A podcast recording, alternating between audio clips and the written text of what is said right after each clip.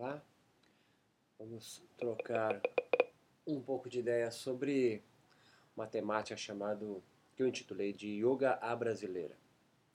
Yoga é um fenômeno espiritual desde a sua definição como Darshana, na tradição do hinduísmo indiano. Atualmente, o enlace da espiritualidade do yoga aos conceitos da ciência fisiológica biomédica moderna, ocidental, portanto, vem possibilitando a diversos autores contemporâneos, pesquisadores, né, é, perceberem o yoga como um novo fenômeno religioso, espiritual.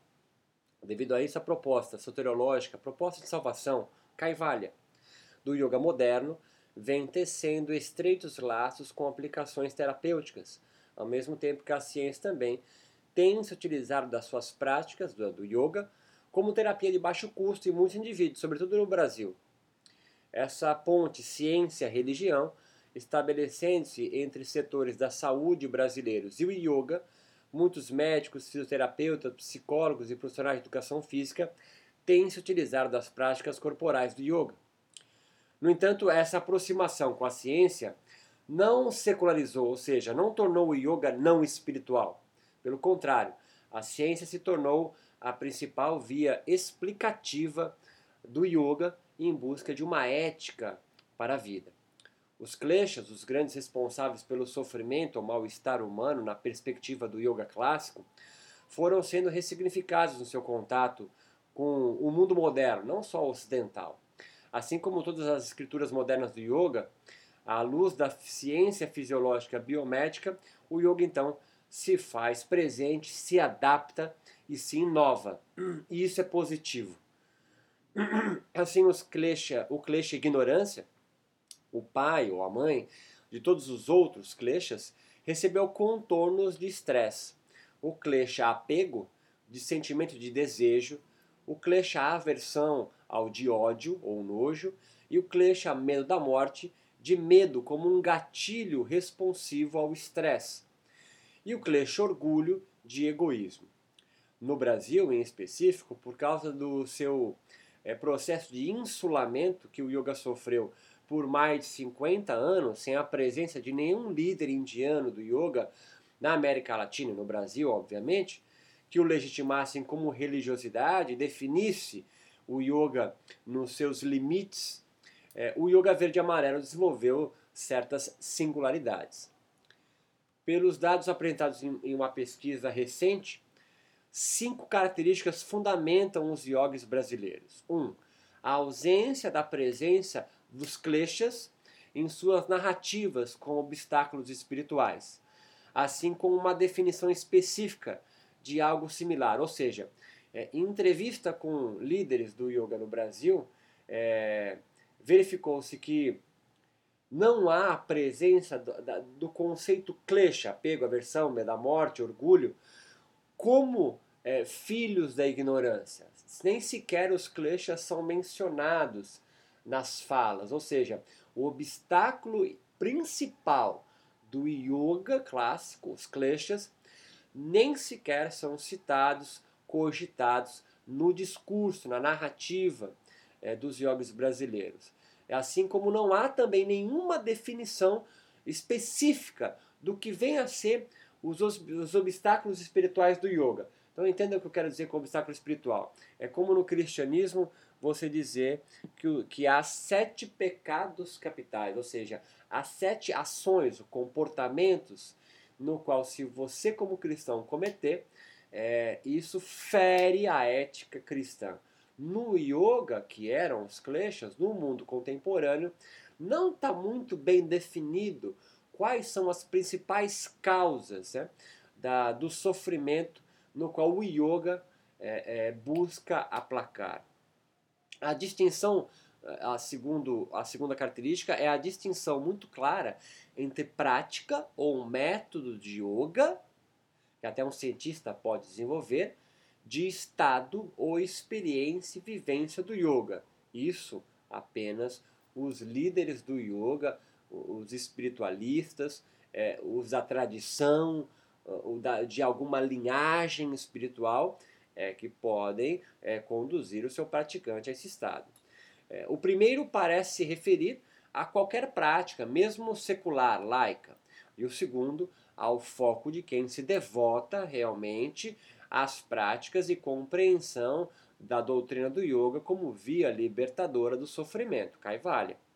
A terceira característica é a percepção do contexto atual como uma fase de transição do yoga brasileiro. E quarto, a da permanência de duas crenças de seus períodos históricos anteriores ainda presentes hoje. A ordem cósmica, ou Deus, Ishvara, que rege o mundo e o corpo, e energias e energias transfisiológicas absolutamente sem diálogo uma com a outra, ou seja, Deus ou a ordem cósmica manifesta-se corporalmente. E a quinta característica é uma relação se estabelecendo entre relaxamento e os conceitos espirituais de Samadhi e Kaivalya. A investigação do yoga fora dos muros que o cercam como terapêutica espiritual ou secular de cura, profilaxia de doenças e condicionamento físico pode ampliar o espectro de sua religiosidade no contexto social urbano eh, no Brasil. O yoga, como produtor de rituais de cura. A ciência apoderou de muitas das práticas do yoga. Ao mesmo tempo, ambivalentemente, forneceu respostas neurofisiológicas para as narrativas metafísicas da fisiologia yoga moderna. As práticas rituais do yoga antigo se transformaram em soluções biomédicas anti-estresse, auxiliando a, a medicina ocidental criar uma dezena de novas formas de tratamento de baixo custo para as mais diversas enfermidades. O próprio Ministério da Saúde brasileiro instituiu o yoga e a meditação, o principal é, e mais importante componente da ritualística espiritual do yoga, em suas unidades básicas de saúde, além de criar um novo setor que estuda implantações de terapias antes alternativas e agora integrativas e complementares com uma nova racionalidade médica. Em suma, há um crescente interesse no yoga como terapia e cura nas sociedades contemporâneas. Dessa forma, seria lícito supor que o yoga se encaminhe para a sua total secularização. Mas não é isso que constatam as pesquisas no âmbito da ciência religião. Para Andrea Jain, por exemplo, o yoga moderno não seria uma terapia secular ou um mero produto espiritual do mercado religioso de consumo nova era, mas descendente de uma religiosidade indiana mais antiga, inserido aos problemas contemporâneos do seu encontro com o mundo ocidental. A autora analisa em seu livro Selling Yoga que o yoga moderno derivaria a sua definição de duas forças históricas: a cultura de consumo advinda do capitalismo globalizado e de um desdobramento do pensamento do yoga pré-moderno medieval indiano, o Hatha Yoga, do século V, século X depois de Cristo. Ela acredita ao yoga uma capacidade intrínseca de se moldar em novos formatos sem perder certa homogeneidade espiritual. Ela confirma ser o yoga moderno fruto da cultura de consumo, mas que não possui apenas significados e funções utilitaristas ou hedonistas, pois todas as religiões atuantes hoje em dia passam e passaram por essas mesmas adaptações. Isso é um contexto da cultura moderna e não de uma religiosidade específica. Essa crítica, logo, não seria exclusividade do yoga, mas da pós-modernidade. É, o yoga moderno vem se estabelecendo, conclui, com uma verdadeira prática religiosa, corporal, como respostas aos anseios é, e angústias existenciais contemporâneas de um público específico, de uma população específica, a sua. Dessa forma, uma nova ética do yoga vem se formando e com isso uma transformação soteriológica de propostas de salvação se faz presente. Com relação aos valores e ética modernos do yoga, Jain corrobora conosco dizendo que o problema do sofrimento no yoga moderno, contido no complexo Klesha, Samadhi, Kaivalya, está intrinsecamente ligado à questão da saúde. A antropologia da doença já fora bastante investigada e a dialética estabelecida entre saúde e salvação e doença, sofrimento espiritual já foram estabelecidos. O yoga moderno, ao invés de secularizar as suas práticas no encontro com a ciência, sacraliza ainda mais o corpo e desenvolve, a partir dos yogis medievais, práticas corporais de purificação para a cura de doenças e o estresse cotidiano. no intuito de alcançar Kaivalya, ou óbvio, a libertação do sofrimento. O objetivo ainda é o mesmo, mas o caminho, a via, vem se transformando. A via salvífica que abrange esse intento pode estar centrando-se na experiência mística do Samadhi. Sarbacher encontrou similaridades dessa experiência mística com o conceito de espaço liminar na obra de Victor Turner. Victor Turner, em Floresta de Símbolo, descreve como liminaridade a fase de transição, ou liminar, daí o nome, aonde os indivíduos que participam de processos rituais perdem momentaneamente o seu status social e alcançam uma posição de entre-lugar. Seria um afastamento que lhe fornece um conhecimento específico com poder, empowerment, de revelar a arbitrariedade das convenções sociais em que vivem e se submetem, fornecendo aos seus participantes maior alteridade, ou seja, maior conhecimento sobre si mesmo e uma distinção dos outros. Isso é alteridade. Segundo o autor ainda, ao mesmo tempo que é impossível viver na liminaridade eternamente, ela conserva em si a potencialidade desagregadora e revolucionária de produzir narrativas possíveis de solucionar problemas existenciais da vida humana, pois o inconsciente é posto em questão neste momento. O que ele Vitor Tani diz é o seguinte, que em processos rituais, como do próprio eu, como vou descrever, há no processo ritual um momento no qual você perde, não a consciência, não é essa, pode até perder, mas não é essa a questão. Você se vê jogado fora do seu contexto social, onde você ocupa funções como pai, marido, é, é, dono de uma empresa, bancário. Você se torna num lugar despido do seu caráter social. E aí, quando você retorna ao, ao nível ordinário, ao, ao mundo cotidiano, desse espaço liminar proporcionado pelo, pelo, pelo, pela liminaridade do processo ritual, você então começa a perceber-se melhor ou diferente, melhor dizendo. Para o indivíduo, no entanto, compreender a si mesmo e a sua posição na estrutura biopsicossocial em que vive, é primeiro necessário distanciar-se dessa estrutura social, como se morresse. Afastado da estrutura social em que vive de forma ordinária, este é, participante, então, passa por um processo liminar com uma experiência transcendente temporária em igualdade e humildade com todos os outros integrantes do processo ritual e desprovido de qualquer posição social privilegiada que porventura ocupe fora da liminaridade, né, no seu mundo ordinário, no seu mundo profano, no cotidiano. Após isso, ele volta a integrar-se à sua estrutura biopsicossocial, mas agora munido de um novo discernimento espiritual sobre si mesmo e os outros, como se tivesse então renascido. É possível correlacionar o processo ritual de Turner com uma prática corporal do yoga. E o samadhi, assim como o conhecimento espiritual de, Viveka, com a experiência de liminaridade e alteridade, respectivamente. De Michelis, em sua obra A History of Modern Yoga, descreve as aulas de yoga moderno como um ritual de cura a partir das três fases apresentadas acima. 1. Um, a fase de separação, onde Turner diz que se introduz os praticantes a um tempo de aquietação e recolhimento. A, a fase 2 é a fase de, da prática das posturas propriamente ditas, onde se produz a experiência liminar, a liminaridade. E a fase 3 é quando há a incorporação ou relaxamento final, onde ocorre o processo de retorno do ritual como ganho de maior é, alteridade.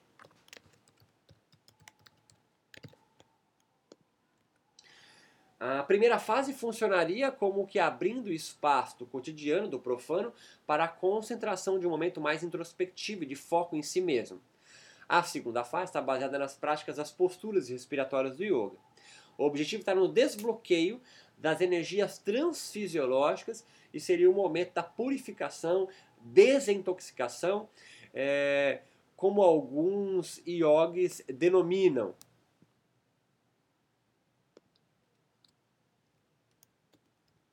Constituindo aí a liminalidade propriamente dita.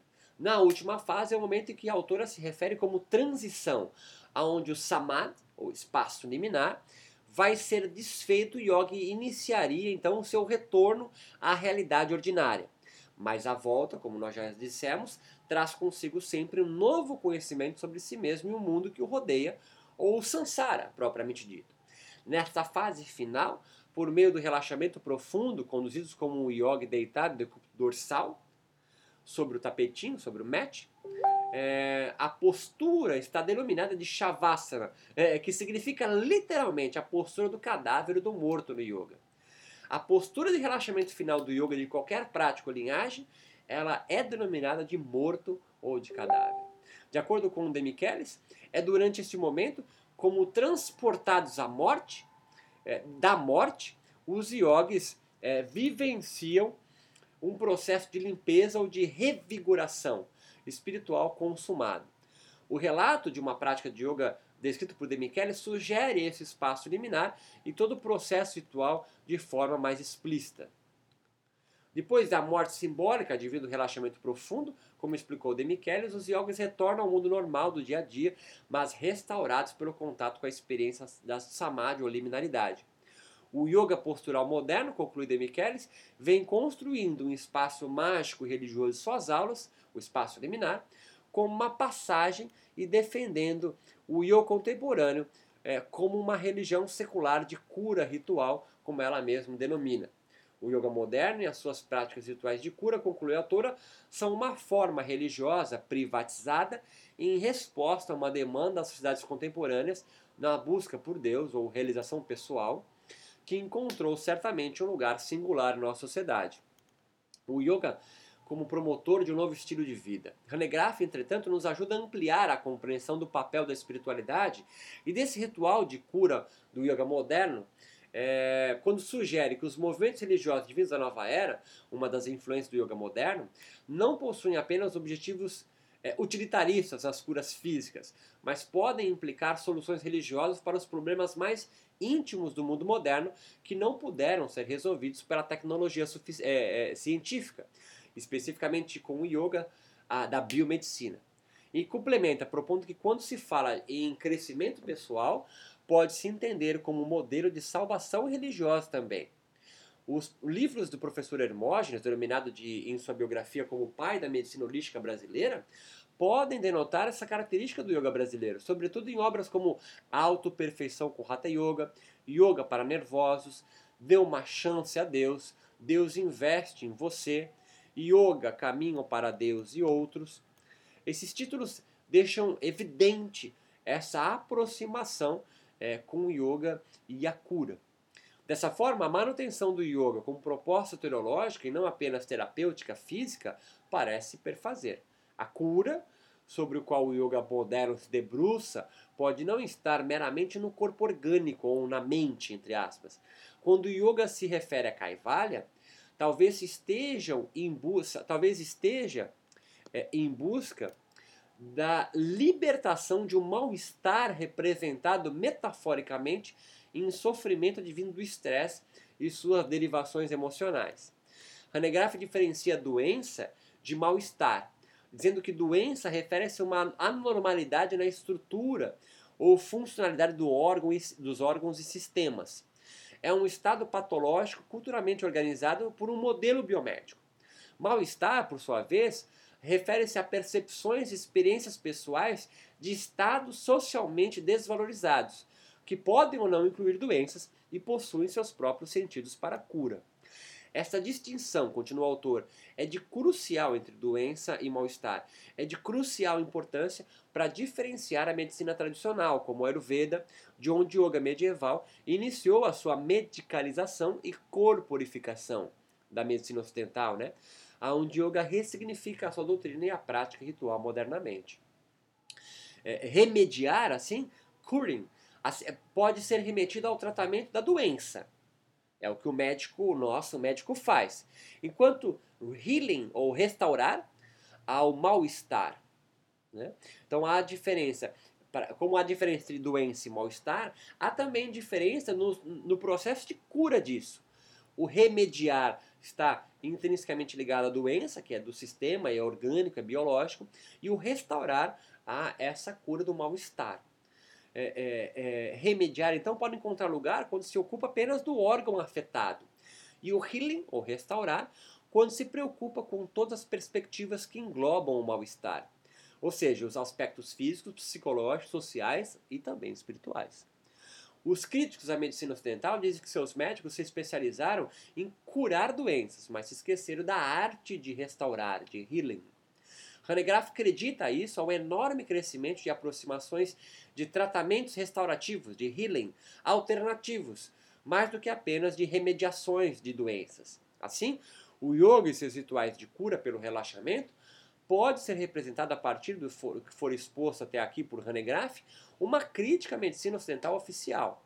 Mal-estar, portanto, como base dos rituais de cura yoga modernos, pode ser interpretado não apenas como um simples fato biofísico, mas parte total da experiência mística do samadhi, ou liminaridade, para a obtenção de viveka e, ou alteridade, a, a, a, tal transformação pessoal, para eliminar todo e qualquer tipo de sofrimento ou angústia humana. A salvação a libertação religiosa e ou contemporânea, portanto, pode se configurar como uma forma radical de healing, de restauração, conclui o autor.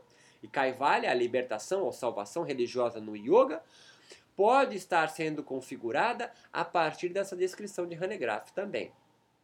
Parece lícito incluir o conceito de Kaivalya nessa proposta, onde seus rituais adquiriram um caráter, a partir da discussão até aqui, de restaurar do mal-estar os yogis modernos, com a intenção de atuar na construção de novas narrativas para uma boa vida, ética, a partir da interpretação do samadhi como espaço liminar.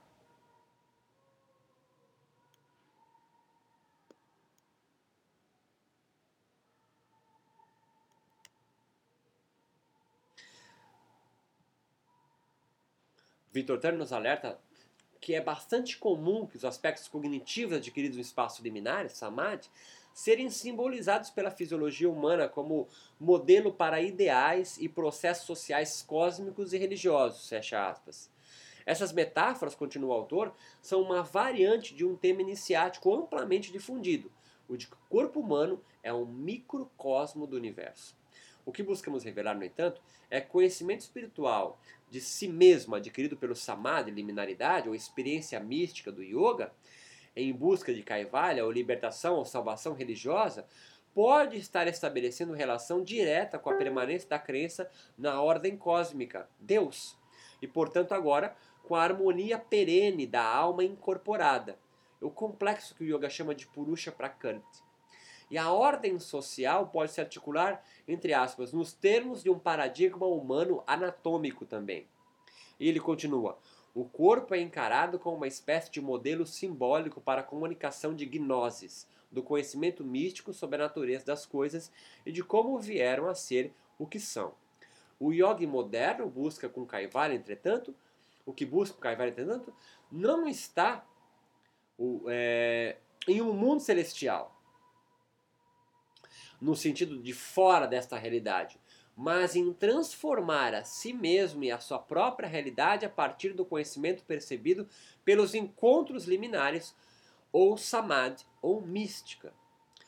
Dito de outra forma, para os yogis modernos que renunciaram a viver afastados da sociedade, Kaivalya, ou a libertação do sofrimento, e Sansara, essa realidade intoxicante pelos venenos de Klesha, podem estar coexistindo no mesmo mundo, mas numa geografia suprassensível diferente, que agora se revela no corpo.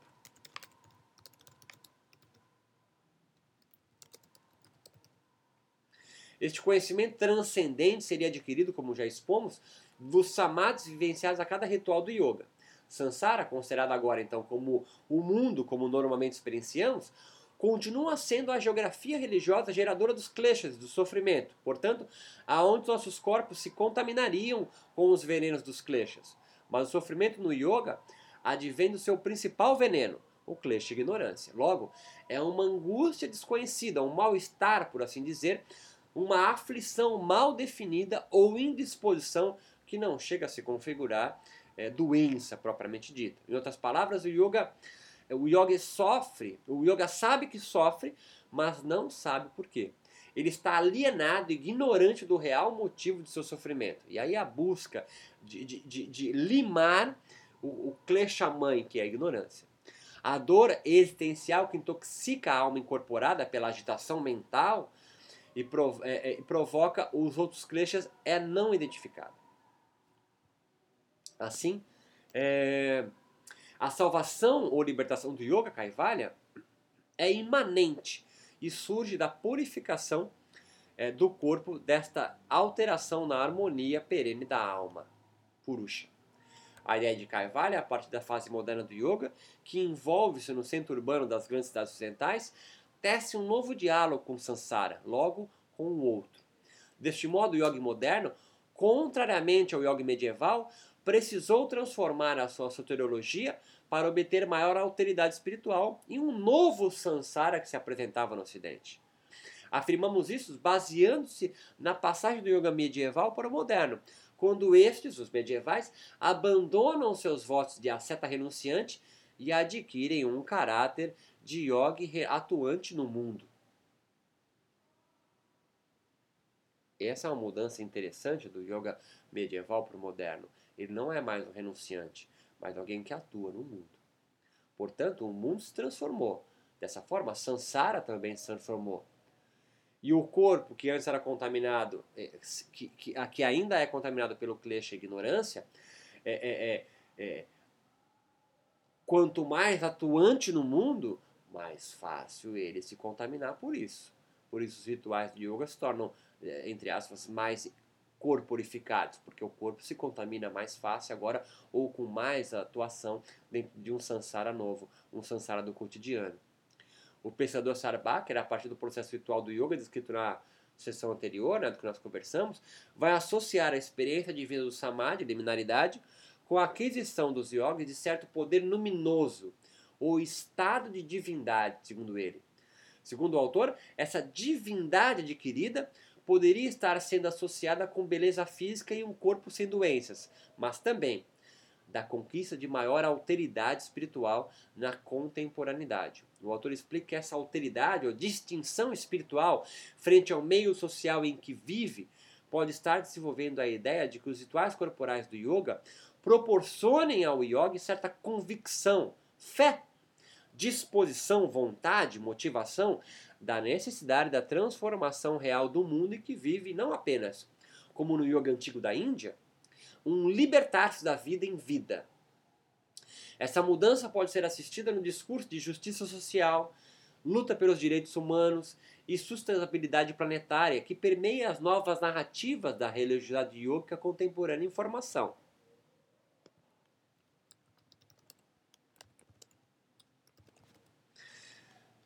E ele diz, abre aspas, as deidades do yoga são representações tangíveis do luminoso, poder do yoga.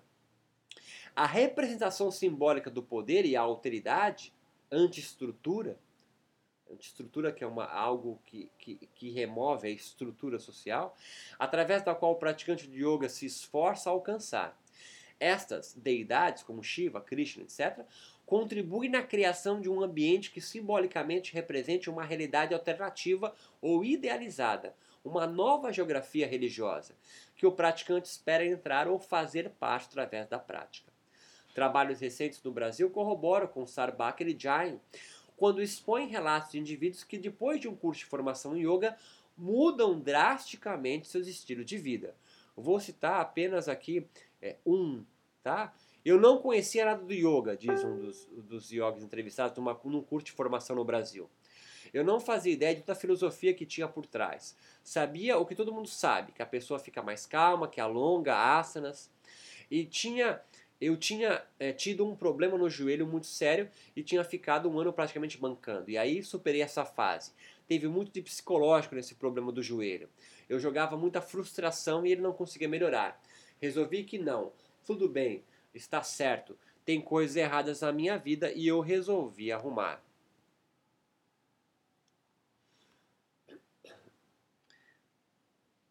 Eu vou praticar yoga e você toma contato com certas coisas, diz outro. Entre em certos tipos de pontos de vista com relação às coisas, depois você entra em outras práticas de trabalho e vê que tudo motiva para a prática do yoga. Hoje, para mim, o yoga é um estilo de vida, uma maneira de ver o mundo e, consequentemente, a gente mesmo. Mas no início não era. Como eu falei, eu tinha um interesse desde o início que era uma questão física. A questão da alteridade espiritual desenvolvida no yoga pode capacitar positivamente a, a, a ele perceber o mundo melhor para se viver. Um mundo em que os kleshas cessem de agir e o mal-estar e o sofrimento desapareçam. O samadhi, liminaridade, desenvolveria no yoga moderno a fé, com uma aquisição de certa divindade que os rituais lhe proporcionam. Os estúdios, salas modernos onde é praticado yoga, tornam-se uma morada para o divino, diz Sarbacher, um estado luminoso que está mais perto do mundo ideal que os yogis se esforçam para criar ou viver. Professor Hermógenes nos ajuda a compreender essa certeza distintiva de um outro mundo a partir do yoga, mas neste não em outro. Em sua obra Yoga, Um Caminho para Deus, esclarece que tem um yoga com tudo isso. Yoga é exatamente a viagem dos que intoxicados de divertimento, intoxicados, acordada pelas abençoadas pancadas das vicissitudes, saudosos da casa do Pai, já decisivamente convertidos, tornam-se aspirantes ao eterno. Yoga é o caminho e o caminhar que conduzem a Deus. Você, ainda estranhado, poderia perguntar: como pode uma ginástica fazer tanto? Yoga não é ginástica, nenhuma ginástica só é yoga. Há uma ginástica muito inteligente chamada Hatha Yoga que ajuda o caminhante, dando-lhe adequações, condições físicas, adequadas condições físicas e psicológicas para que vença as obstruções e as fadigas do caminhar. Mas é apenas um aspecto particular de todo um nobre sistema que alquimicamente leva a alma a Deus. Se o que mais afasta de Deus e nos vincula ao mundo é o nosso imperfeito amar, é a nossa incapacidade para o verdadeiro amor, nosso caminhar tem de ser não contra o mundo, não renunciando a ele, mas a favor de Deus. Será a universalização e divinização do nosso amor que poderá cortar as amarras da servidão e dar-nos na unificação com Deus que amemos a libertação salvadora. É errôneo pensar que o yogin, pelo fato de ter despertado e visto o falso valor do que é mundano, deva abandonar a sociedade, a convivência e partir para uma floresta, para a beira de um rio ou de uma caverna na montanha. Nada disso. Agora, desperto e armado de, de discernimento, mais do que antes, pode e deve participar e de forma mais fecunda com o mundo. Fecha as aspas. As narrativas poéticas de Hermógenes nos conduzem a julgar que ele mesmo tem atingido essa alteridade espiritual que lhe dava esta convicção do poder do yoga como caminho para Deus ou libertação salvadora, argumentados por Sarbacher também. Mas três pontos se convergem em suas narrativas. Um, a certeza de uma nova geografia religiosa na imanência. E dois, que esta nova realidade advinha do corpo, mas não do corpo biológico apenas, mas de outros corpos também, portanto, de uma transfisiologia. Há uma construção de uma fisiologia que não é biomédica, há uma certeza de uma fisiologia que é dita sutil ou espiritual, o que eu chamo de religiosa. E três, entre outros, estes outros corpos, não mais intoxicados pelos kleshas venenos, demandam uma nova autoridade. E os rituais do yoga se transformam então em processos rituais de purificação ou desintoxicação. Os processos rituais do yoga, para a cura ou crescimento pessoal, têm estabelecido dialético à saúde, como já apontamos. No entanto, a cura da restaurativa ou illness não deve ser centrada na renúncia do mundo como outrora. A cura restaurativa se direciona a um novo Kaivalya, porque há um novo samsara. A proposta teológica yoga agora abrange uma transformação na forma e no mundo propriamente dito em que se vive. A libertação final, Kaivalya, logo pode residir na modificação do próprio samsara em um mundo melhor para um corpo purificado e melhor e novo. A filósofa da religião Balsev discorre sobre os kleshas venenos associando-os às emoções específicas e sentimentos. O sentimento de desejo, por exemplo, a autora associa como desdobramento emocional do klesha apego e, por conseguinte, a carência de algo, de sentir falta, ou do próprio medo de não ter, de faltar. O ódio, a emoção advinda do klesha aversão, e seria uma das principais respostas emocionais ao medo, sobretudo quando não temos o que desejamos ou enojamos o que possuímos.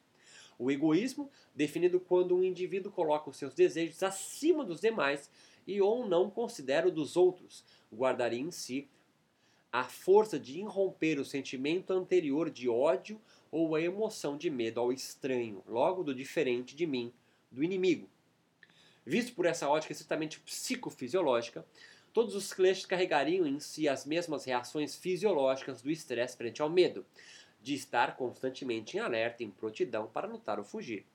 As metáforas corporais e geográficas do yoga moderno descritas até aqui, de desconexão com o viver, do vazio, do torpor e outras similares, podem indicar que os agentes espirituais do micro-universo do yoga brasileiro venham de encontro a buscar soluções para o sofrimento de si mesmo, mas também da sociedade doente ou intoxicada em que vivem, sobretudo da alienação e ignorância de quem são e qual papel devem ocupar e ocupam em suas próprias vidas. Esse indivíduo biopsicossocial que vive com medo em alerta, logo, se não carecesse de nada, não desejaria, e assim sofria bem menos os efeitos intoxicantes do medo desencadeador dos kleshas venenos decorrentes da sua ignorância. Promotor, em última instância, da alienação e ignorância em que vive. A prática corporal do yoga, a partir disso, extrapola os fins orgânicos em si mesmos. Elas compreendem uma dimensão espiritual de cura, purificação ou desintoxicação dos kleshas venenos produzidos nas sociedades em que vivem, no sentido de doença illness, comentado por Hanegraaff anteriormente. Poderíamos associar modernamente os kleshas sendo ressignificados a sentimentos e emoções específicos, como desejo, ódio, medo e egoísmo. Sabes que a sensação de medo pode ser o principal gatilho para a resposta fisiológica clássica de luta ou fuga do estresse. Por isso, é lícito afirmar que há, consequentemente, uma resposta corporal a essa experiência intoxicante. Robert Fuller, por exemplo, demonstra em seu livro Spirituality in the Flesh, no capítulo Religion and Natural Selection, que o medo e a raiva, vingança, poderiam ser as principais emoções e sentimentos responsáveis na concepção de anjos e deuses protetores no intuito de aplacar as mais profundas ansiedades e angústias sociais. O autor nos fornece o exemplo da imaginação apocalíptica, esclarecendo que, se esta crença cristã né, sobrevive mesmo em tempos modernos, seria lícito presumir que ela esteja incorporada em nossas mais íntimas motivações. Logo, o medo poderia estar estabelecendo entre os jogos contemporâneos dialética com a ideia negativa da agitação da mente, Tita Fritz, do viver entorpecido e intoxicado, como algumas escrituras modernas comentam as práticas yogas corporais modernas estão funcionando como um processo ritual de purificação para libertar o yoga de um samsara vivido sobre a égide do medo. Mas medo do quê? É difícil afirmar algo, mas provavelmente os kleshas estejam envolvidos neste novo discurso religioso e de um samsara diferente do, do que o vivido na Índia medieval, pelo simples fato de que são os outros os problemas que afetam os corpos dos iogues contemporâneos. As soluções religiosas também se transformaram e as soluções igualmente. A ignorância do Kleshaman e de todos os outros venenos pode manifestar-se no desejar o que não se tem ou estar socialmente despossuído do acesso a isso, podendo gerar um sentimento de ansiedade, o medo de algo que não se sabe exatamente o que é ou aonde está. O yoga, como um novo fenômeno religioso brasileiro, se estabeleceu com maior força nas suas grandes metrópoles, locais por excelência, com maior índice de violência e estresse, e, portanto, de agitação mental. Em pesquisa realizada na cidade de São Paulo por 12 meses, avaliou o nível de desordens mentais é, pelo DSM-4. A ansiedade foi a desordem mental que acometeu quase 20% dessa população. É lícito pensar que outras megacidades brasileiras estejam representadas por essa investigação também. A chave para o fim da angústia existencial que perturba o micro-universo de Yoko pode sentar-se assim, centrar-se assim, na extinção do medo de uma parcela de brasileiros que vivem sob este mesmo panorama aterrorizador de medo, estresse e ansiedade através das suas práticas espirituais de cura. A cura espiritual de um medo de não ter como satisfazer os seus desejos, de odiar por não ter, e o medo egoísta de colocar os seus apetites acima dos outros, mas sobretudo talvez do medo do outro, da violência escondida em cada esquina de São Paulo, por exemplo. É, é, Lembrando-se que em uma das grandes reformas na escritura religiosa de yoga foi a mudança de um yogi renunciante do mundo para um yogi que dialoga com o mundo. O medo, como gatilho psicofisiológico acionador do estresse, transforma-se, devido à mudança de perspectiva de Sansara agora, um sinônimo de klesha mãe ignorância, pois passa a ser o responsável, o estresse, por agitar a mente, entre aspas, e por, entre aspas também, desconectar o yogi da realidade. Mas, sobretudo, alienar os yogis no sentido hegeliano, onde a consciência se afasta de sua real natureza, purusha ou alma imaculada e em perene harmonia. A doença, na nova doutrina yoga sendo estabelecida em dialético a saúde e salvação, enxerga Sansara e os kleshas que lá habitam, podendo estar assumindo novas concepções como ansiedade, depressão, insônia, alimentação intoxicada pela industrialização, além dos hormônios de estresse e violência no ato do abate animal, como alguns dizem. Ou ainda as, as precárias condições de vida animal ao qual são submetidos. Em suma, o estresse no micro-universo do yoga brasileiro pode estar assumindo características de uma nova e outra fisiologia que a biologia científica não suporta. Por isso, um novo corpo se faz necessário existir, porquanto uma nova fisiologia também aparece para dar conta desses novos corpos, uma fisiologia da religião. A compreensão da fisiologia da religião do, yoga é o que torna plausível o estresse yoga surgir, assim como o diálogo entre saúde e salvação, os rituais do yoga moderno serem percebidos como terapêuticas espirituais. Assim, as vivências espirituais liminares do samadhi, sinônimo da momentânea extinção do estresse yógico, podem estar relacionadas às práticas corporais purificadoras do estresse e ordenadoras das energias transfisiológicas. A via, no entanto, mais segura para a promessa de purificação do klesha estresse, logo, pode estar pautado no relaxamento conduzido em nível espiritual com reflexos na fisicalidade, mas nunca no resumo de sua complexa e abrangente fisiologia em pressupostos biomédicos. Em suma, a dialética é simples.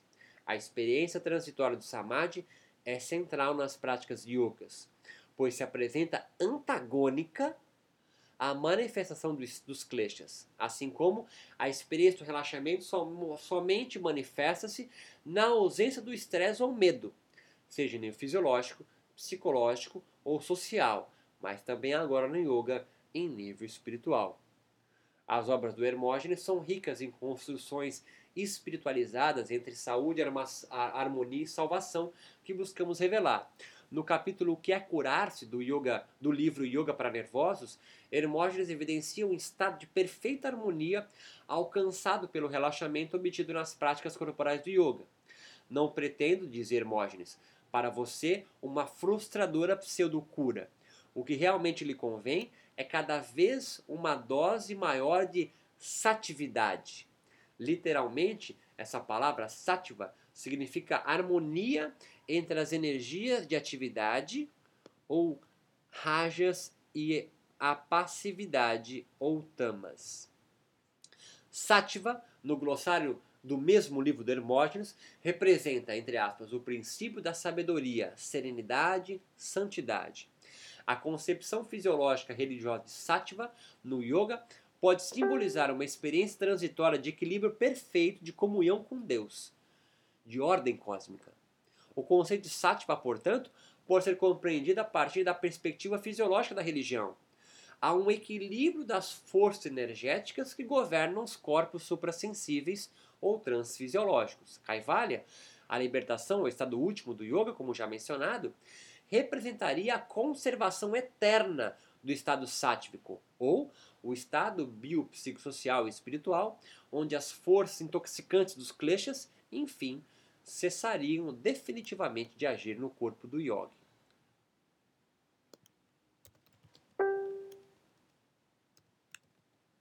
O professor Hermógenes, no livro Yoga Caminho para Deus, um capítulo que trata especificamente de Hatha Yoga, a austera disciplina, diz Hermógenes, se o caminhante tem as pernas frágeis para tão longe e duro caminho, deve fortalecê-las antes de começar a andar. Quando os mestres aconselham pratiquem tapas, estão querendo salvar os caminhantes de uma provável derrota. Ela, tapas, não é para os que cedem às fadigas, aos desconfortos, às ciladas, aos desafios, às barreiras.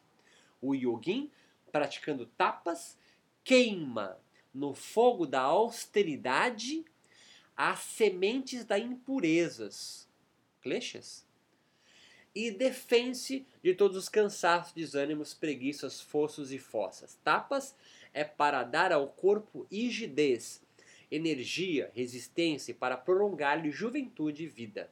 Hatha Yoga é para aprimorar o corpo como instrumento. Para o yogin, o corpo é o templo do Espírito Santo. Tapas conserta, aprimora e purifica o templo.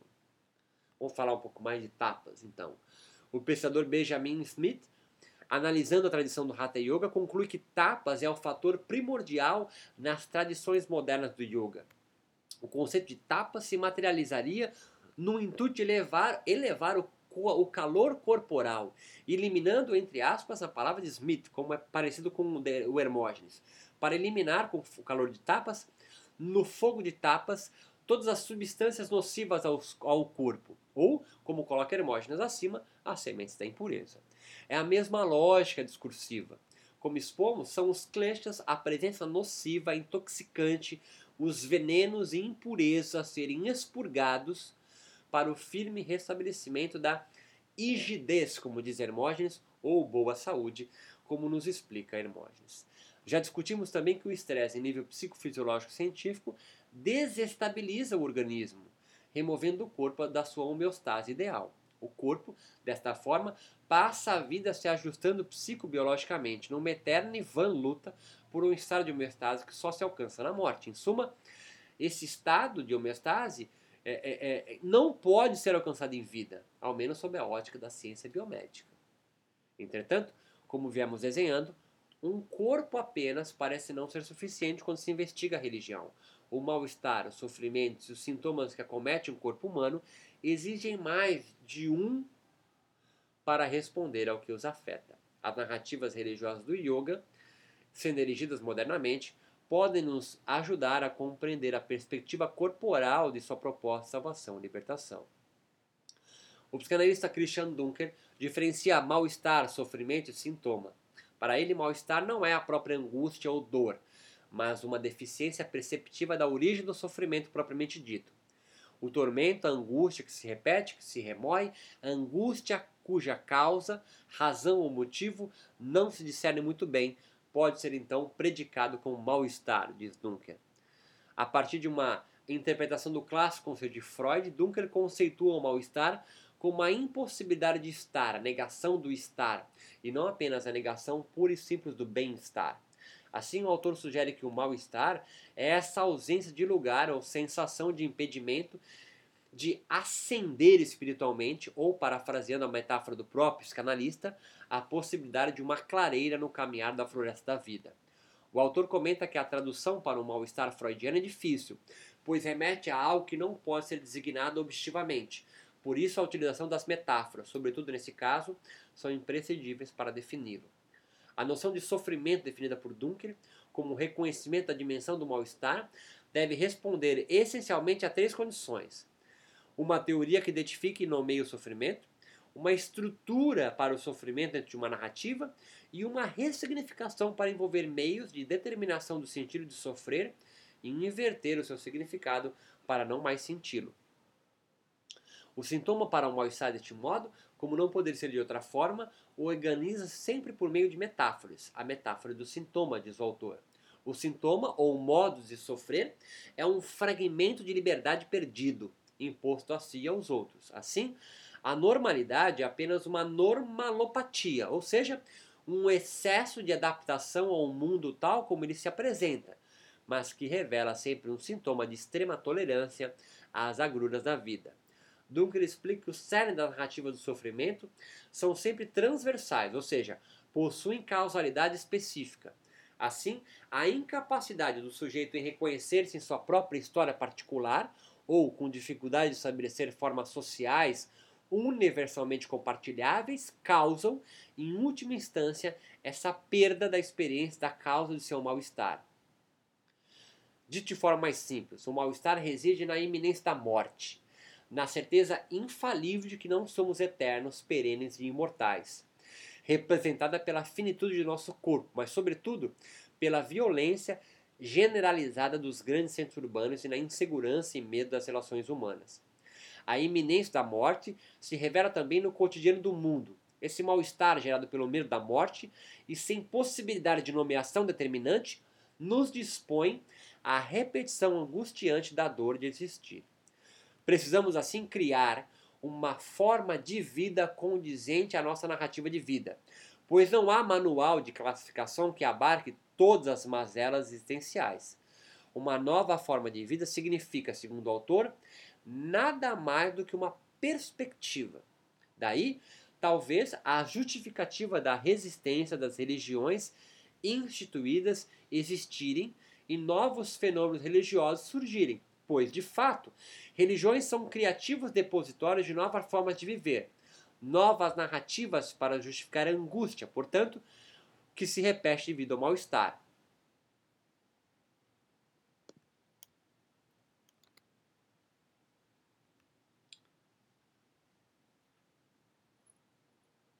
As práticas e doutrinas religiosas funcionariam como diagnósticos, nomeando sentimentos, acalentando sintomas e produzindo legitimação espiritual ao sofrimento. Se queremos pensar, diz Dunker, o diagnóstico como reconstrução de uma forma de vida, no sentido duplo, prático e teórico, devemos partir da evidência discursiva de que as diferentes formas de vida pressupõem suas próprias práticas produtivas ou improdutivas de nomeação do mal-estar. Autodiagnóstico. Diagnosticar é reconstruir uma forma de vida definida pelo modo como esta lida com a perda da experiência ou com a experiência da perda. A questão da perda da experiência, ou experiência de perda, como ressalta o autor acima, reside no conceito da alteridade e alienação, causadores do mal-estar e os mecanismos desenvolvidos, novas formas de se viver, para superar o sofrimento. A alienação centra-se em não saber, ser ignorante, portanto, dá origem no mal-estar. E a necessidade de desenvolvimento de certa alteridade ou qualidade pessoal que o distingua dos outros. Assim, é, é, tenha condições em erigir um jeito próprio de produzir as suas próprias clareiras no caminhar pela floresta, metáfora utilizada pelo próprio Dunker. O conceito de Sansara literalmente significa sansara, perambular, peregrinar ou passear, né, no yoga, pode ser compreendido como o período em que a alma, ignorante ou alienada da grandeza de si mesma, peregrina sofrendo em mundos materiais, como o nosso. A, a extinção é, de Sansara deixa de ter fundamento nos estados transitórios do Samadhi, ou definitivamente quando o yoga alcança a kaivalya, como já comentamos. Então, samsara deixa de existir. O mal-estar some quando você está no estado liminar de samadhi ou quando você se ilumina ou atinge kaivalya. O yoga é, deste modo, sim, uma nova forma de se viver para se superar o mal-estar e o sofrimento. É, o yoga é uma clareira no caminhar da floresta da vida do mundo contemporâneo no específico do Brasil, das megalópolis. No século XIX, era comum que a aceleração da vida moderna, com o seu nervosismo, sua irritabilidade, seu cansaço, fosse um quadro de referência para o diagnóstico psicanalítico de neurastenia, é, uma fadiga extrema que atingia tanto física quanto intelectualmente parte da população europeia, diz Dunker. Era o mesmo momento histórico e geográfico da Revolução Industrial, mas também que o yoga estava sendo apresentado ao mundo moderno como terapêutico espiritual impulsionado pelo movimento religioso Nova Era. Assim, é bem provável que a origem da metaforização moderna dos kleshas em estresse e emoções, associados como venenosas ou intoxicantes, assim como sintomas correspondentes do estresse, é, é, é, como agitação da mente, irritação, neurose e nervosismo, tenham aqui a sua origem. Neste ponto de discussão, já nos é possível apresentar os kleshas, causas espirituais da ignorância de conhecer a si mesmo, ao conceito de alienação espiritual. O klesha, então, é a alienação espiritual ou é a causa da alienação espiritual no yoga. Sendo o samadhi a condição de aquisição de certa autoridade espiritual, ou seja, de quando essa alienação some. e Kaivalya a superação definitiva. Ela significa literalmente Kaivalya liberdade ou liberação desta alienação espiritual. Lembre-se que o Klesha mãe é a ignorância ela é, o Klesha mãe ignorância é a mãe da, do apego, da versão do medo morte e orgulho. Nos parece lícito considerar que os Kleshas, mais do que simples fomentadores da agitação mental ou repercussões biológicas do estresse. Os Kleshas, venenos, mal, né, como podemos pensar, são como a metáfora transfisiológica de um sintoma de mal-estar que acometia e aflige ainda um micro-universo de indivíduos que se convertem em yogis como caminho religioso. Duncan esclarece ainda que ao longo dos tempos históricos modernos criou-se vários modos de sofrer o mal-estar inominável pela psicanálise, por exemplo. Neurastenia e psicatenia nos fins do século XIX, neurose do caráter em 1940, narcisismo pós-guerra e borderlines na década de 80, e depressão, pânico e anorexia nos anos 2000. Podemos pensar nas inúmeras espiritualidades terapêuticas que surgem neste momento também. Acupuntura, Tai Chi Chuan, Reiki, Mahikari e outros para suportar o mesmo mal-estar, mas ao invés da psicanálise, a partir de narrativas religiosas modernas. Certamente yoga seria um desses modos de sofrer e superar o sofrimento humano. A causa do klesha, veneno mal, no yoga, é pautado hoje no estresse e emoções como ódio, desejo, egoísmo e medo. De certa forma, como já demonstramos em outros autores, giram em torno de causadores de nervosismo, irritabilidade, fadiga e agitação mental também. Na verdade, a definição de yoga que nos chegou é justamente a diminuição voluntária das modificações da mente. É o Sutra 1.1 do, dos Sutras de Patanjali. Além disso, uma das fases do processo ritual do yoga é descrito literalmente como a postura de relaxamento final. E o seu objetivo na criação de um espaço transitório simbólico liminar, samadhi, ou estado de yoga, entre o mundo estressante das grandes cidades e um estado perene de, entre aspas, não estresse. Isso tudo atrelado à inversão do qual os yogis medievais, na passagem para sua fase histórica moderna, precisaram se adaptar, não mais sendo possível retirar-se do convívio social. Metáfora de Sansara. A sua busca para um mundo prometido, Kaivalya, aonde os kleshas não mais atuem e a alma liberte o seu mal-estar inominável.